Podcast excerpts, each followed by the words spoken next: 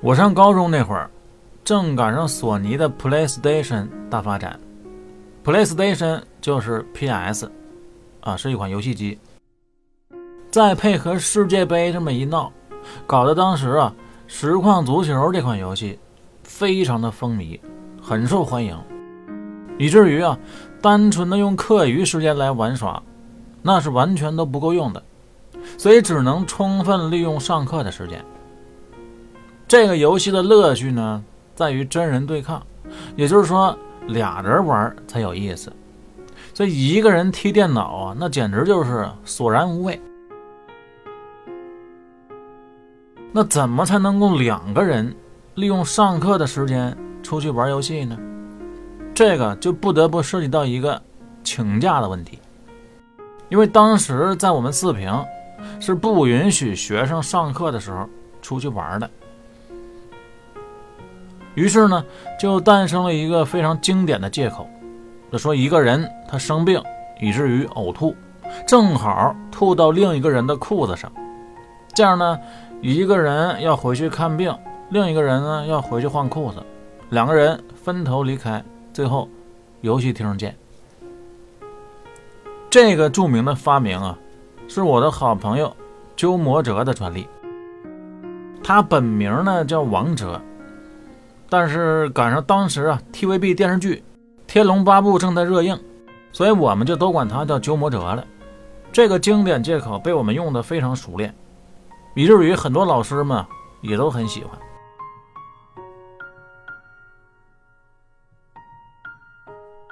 从民间文学来看，打明清开始啊，至少可以推演到北宋年间，很多的谋杀案也存在一个经典的借口，在公案小说里被反复的利用，那就是说啊，有个人他忽然害心疼病，以至于挂了。很多想不出什么理由的非正常死亡，就都用这个借口来意图蒙混过关。如果你在古代当知县，有人来打官司，说发现一个人他害心疼病去了，那你可就要提高警惕了，这多半啊是个谋杀案，而且万恶淫为首。三黑呢？故意管这个外国和尚打扮的人叫公桑，实属是啊开玩笑。其实这人并不姓公，而是复姓公孙，单名策。此人啊复读多年，屡败屡战，一直落榜，最后心灰意冷要出家，于是就跑去了大相国寺，了然说：“你这种情况啊是动机不纯。”我佛又不是傻子，你消极避世，盲目虚无。公孙策说：“你们不就这样式的吗？”了然说：“哎，涉及到宗教问题，我劝你不要乱讲。这样吧，我介绍你啊，了解一下景教，他们是喝酒吃肉娶媳妇儿都不耽误，非常适合像你这种心不诚的家伙。”于是就把三黑之前穿的那身行头又给他了。就在几个人吃麻辣香锅的当儿张志仁告张有道的媳妇儿刘氏谋杀亲夫的案子来了。这张刘氏啊，是个硬茬儿，十里八乡有名的能言善辩，自带 BGM，逻辑清晰，内心强大，善于引起共鸣，还会上价值，投其所好，一看啊就见惯大场面。据说还刚参加了《奇葩说》第六季的海选啊！他在堂上是一口咬死张有道，就是心脏病突发，同时还脏了一手张志仁，说他之前啊曾经对他是百般的挑逗，明显是生活作风有问题，是个臭流氓。因为自己害怕张志仁，所以呢才不敢告诉他。张有道的死讯，三黑呢明知他完全是在狡辩，却抓不住漏洞，非常恼怒，就想上大刑。可以想自己之前刑讯逼供，弄死了人，结果被一撸到底，冲动是魔鬼啊！就在这个进退维谷之际，忽然觉得有人在后面啊，拿个小棍儿什么之类的东西在捅他。回头一看，是公孙策在那儿挤眉弄眼儿，那意思是啊，让他暂时先休庭。来到后面一问呢，公子，我这上班呢，你搞什么？公孙策说：“这女的不好对付，证据不足，她不会认的。”不如我以传教的名义去七里村摸摸他的底，到时候铁证如山，他断难狡辩。阿门。诗人海子活着的时候，有一次在麦地里看书，然后他发现忽然四周黑了下来，抬头一看呢，天还是亮的，于是写下了这首黑夜的现诗。黑夜从大地升起，遮住了光明的天空。丰收后荒凉的大地，他说这个道理啊是对的。天上没有遮挡，当然是最后黑的。如果你飞出了这个球，置身于太空之中，更会感觉到前所未有的惊奇，好像四周无限光明，又仿佛置身于一片黑暗。这就是虚空。如同丰收后的荒凉，这都不是地球人的视角。总之，天这东西，它亮得早，黑得晚，没处说理去。七里村的黎明也是从天边的鱼肚白开始。清晨五点半，出门挑水的刘老汉遇见一个奇装异服的人，张嘴闭嘴，我们在天上的父，跟他交流了半天，他以为啊是外国和尚来化缘。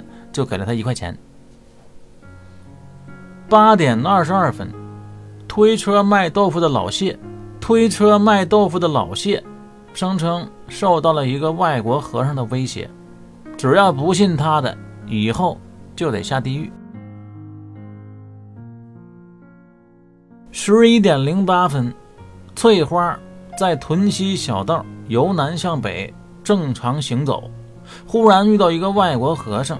先是对他言语挑逗，继而做出痴汉行为。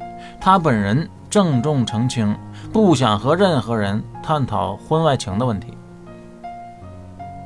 下午三点十二分，特级大富豪赵员外喝下午茶的时候，遇到一个外国和尚，以算星座的名义，试图套出他的个人财产情况，并间接询问其婚姻状况。被大富豪贴身保镖扔出了窗外。